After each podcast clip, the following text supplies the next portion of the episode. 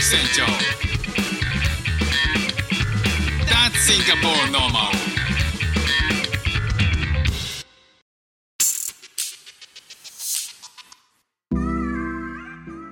どうも副船長です。シンガポールで4歳と5歳の息子の子育てをしている主婦です。このチャンネルは子育ての話や英語学習の話海外生活で面白いと感じた日本との文化や価値観の違いそこから改めて感じた日本のすごいところなんかをお話ししております。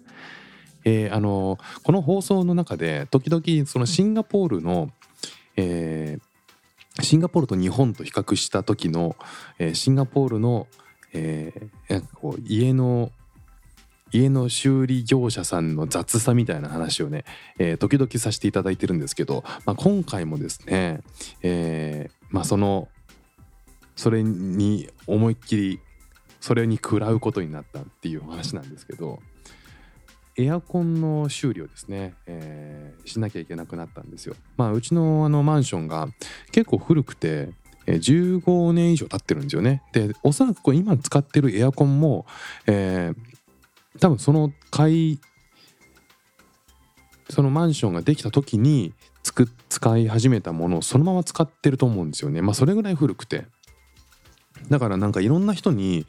えーその不具合の話をね不具合がちょいちょい起きるんで、えーその話をするたびにまあそれはもうさすがに寿命だよねっていうふうに言う言われることがほとんどなんですよね。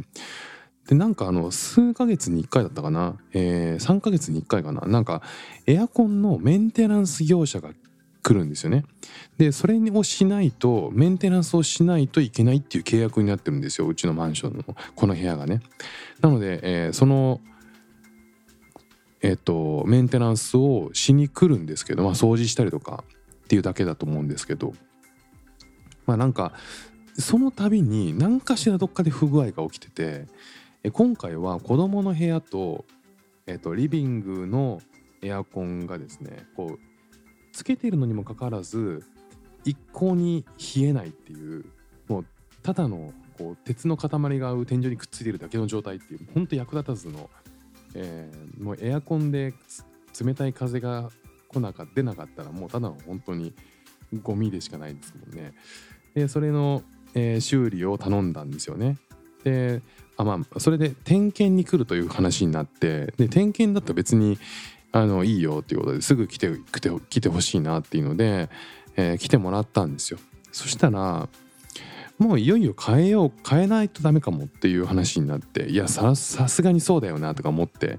そしたらなんかあの大家さんと話さなきゃいけないんだけど、えー大家さんが今なんかにシンガポールにいないからちょっと今すぐに連絡取れないんだよねっていうことで。でもさすがになんか子供の部屋とかはあの常にエアコンがないと結構きついんですよ。子供が寝れなかったりとかして。だからもう早くしてほしいなと思ったんですけどまあそしたら連絡が取れたのかなんかあのじゃあいついつに工事しますよっていうことではすぐならなくてなんかセカンドオピニオンをしたいっていうことでなんか別の業者がまたね見に来たんですよね。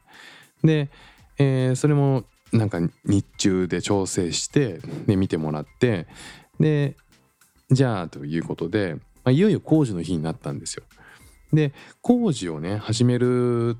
その日は確か9時から5時ぐらいまでの2日間かかるっていうことなんですよね。ま、もうほぼ丸2日かかってエアコンの工事するってなかなかじゃないですか。でも僕もエアコンのね取り替えって引っ越しした時とかにしか使わんやんないからなかなか経験ないんですけどなかなか丸2日工事することないですよね。でなんかどうやらそのエアコンのうちのあのマンションのエアコンがなんか天井に埋まってるやつででそれが時間がかかるのかなと思ったんですけどまあそれにしてもねっていう丸2日必要ってどんな工事するんだろうっていうまあ蓋開けてみたらですねなんか当日、まあ、初日は、えー、とエアコンの工事をするのに天井に穴を開けてなんかでかい穴をね、えーあちこちに開けてそっからなんか配管までいろいろやんなきゃいけないっていうことだったんですよね。なんか要はそのエアコンそのものだけじゃなくて外に行くダクトの部分まで、えー全部ダメで、どっちも修理しなきゃいけないと。なるとまたそれぞれ交換してっていう。でそれ交換したらその間つなげるなんかねポンプみたいなあるんでしょうかね。なんかその辺も全部工事しなきゃいけないことっていうことでもうなんか所要所要所の天井がねあの穴だらけになったんですよ。で、えー初日ねなんかそれで一応それでも、えっと初日おひ僕はねなんか一人で家であのそのいなきゃいけないんでねなんか業者さんが来てでそれで家で、まあ、仕事してたんですけどなんかお昼ぐらいになってなんかそろそろご飯行かないのかなでも業者さんずっとなんかやってるからご飯行きたいなって業者さんが外出るタイミングでご飯行こうかなと思って聞いたんですよね。なんかいつご飯行きますかって言ったら「いや今日は行かないよ」って言うんですよ。なかなかハードだなって「えほえ本当に行かないの?」って「いや本当に行かない自信時間がないから」っていうのでで もうぶっ続けてなんかエアコンの修理してましたね。だからまあ幸いにもその前日にあの残残ったご飯が冷蔵庫にあったんで 冷蔵庫に取りに行くんですけどもうなんかねその時からもう3時が始まってるんですよ。もう床という床がもう白っこですごくて粉でもう歩くたびになんかこう足の裏に白いものとかなんか細かいカスみたいなのがついてるのが分かるでもうすんごいややだなこの状況って思ってパッと見たらねリビング一応そのテーブルどけられててソファーとか余計らあのソファーの上になんかビニールかぶってかぶせてくれてるんですけどまあそうじゃないところまでガンガン及んでるんですよね粉が。で、えーキッチン行ったらキッチン行ったで、まあ、ある程度こう目べ目張りなんていうんですか？あのビニールが貼ってあるんですけど、まあ、粗いんですよね。で冷蔵庫の上からも貼られてて冷蔵庫の中身を取り出すのにその、えービニールをね避けようとしたんですけどちょっと避けただけでもねドサーってなんか白い粉が出てくるみたいなうわやばいなこれっていう。家の中大変なことになってんなっていう。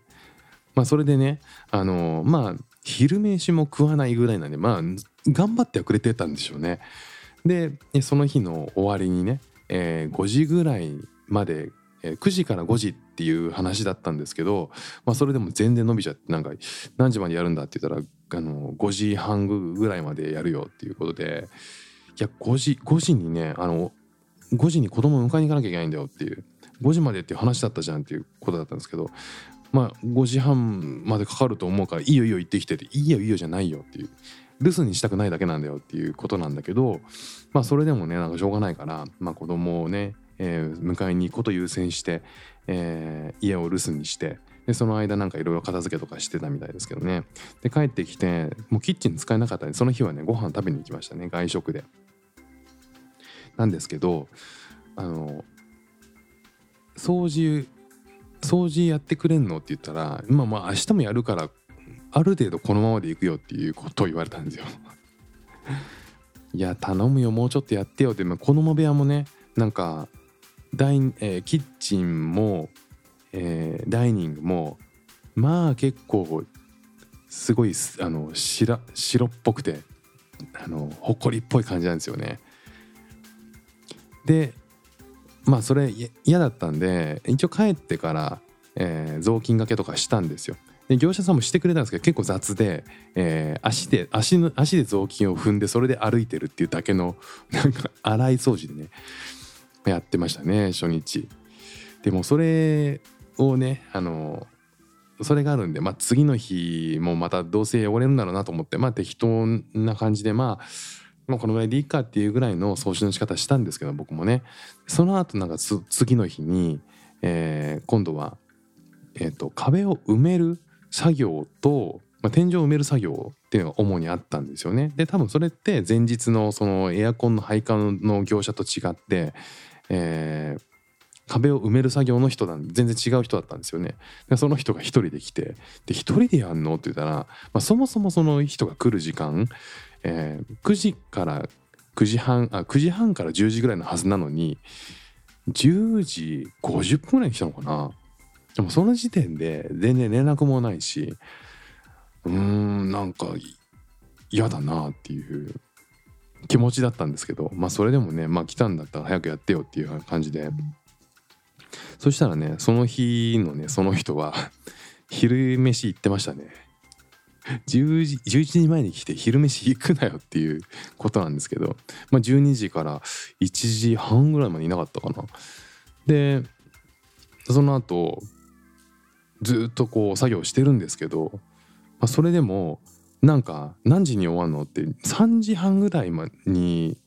こう妻もその時在宅だったんですけど3時半ぐらいにいやさすがにこれあと2時間半で終わらないよね1時間半で終わる雰囲気じゃないよねっていう天井見たら穴だらけなんですよね。でそれをちょっと指摘してさすがにあの今日5時まだ出かけなきゃいけないしでしかもそのその日は11月3日で僕の誕生日なんですよね。で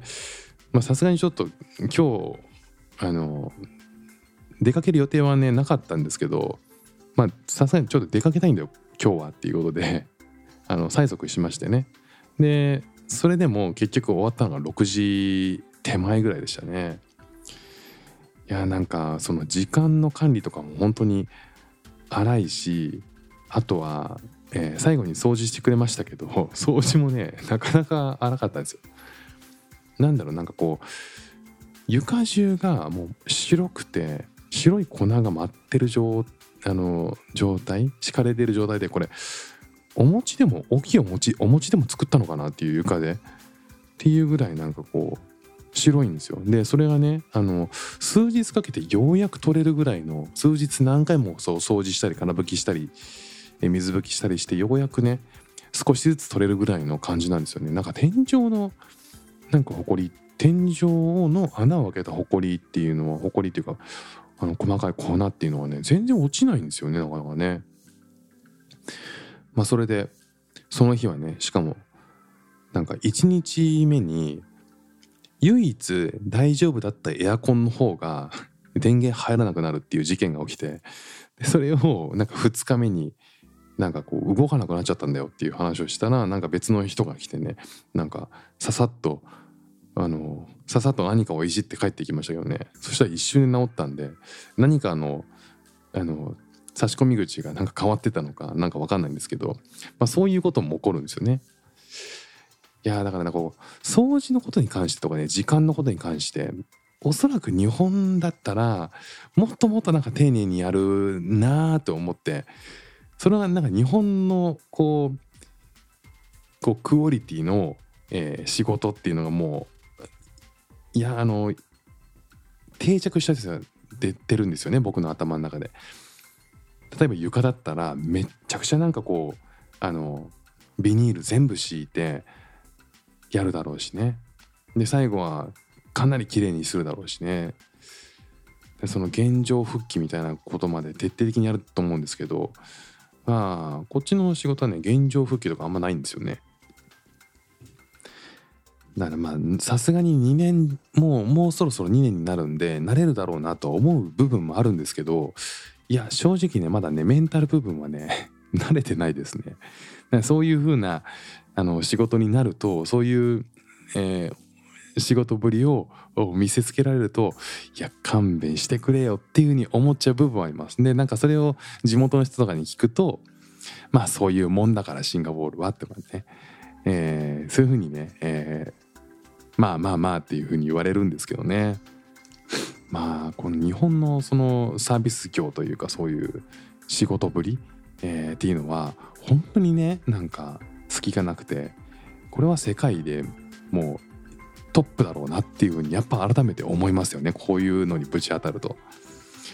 まあとは言ってもね、えー、こっちの常識はこっちの常識でそういうもんなんでしょうからねできるだけ、えー、穏やかにいきたいもんですけどね。まあ、こうやってお話しすることでちょっとね 皆さんに少し少しずつ、こう僕のこうイラッとしたストレスをね、えー、ぶちまけてちょっと解消できるんじゃないかなと思って今日話してみました。ということで今日も聞いていただきましてありがとうございました。フック船長でした。じゃあまたね。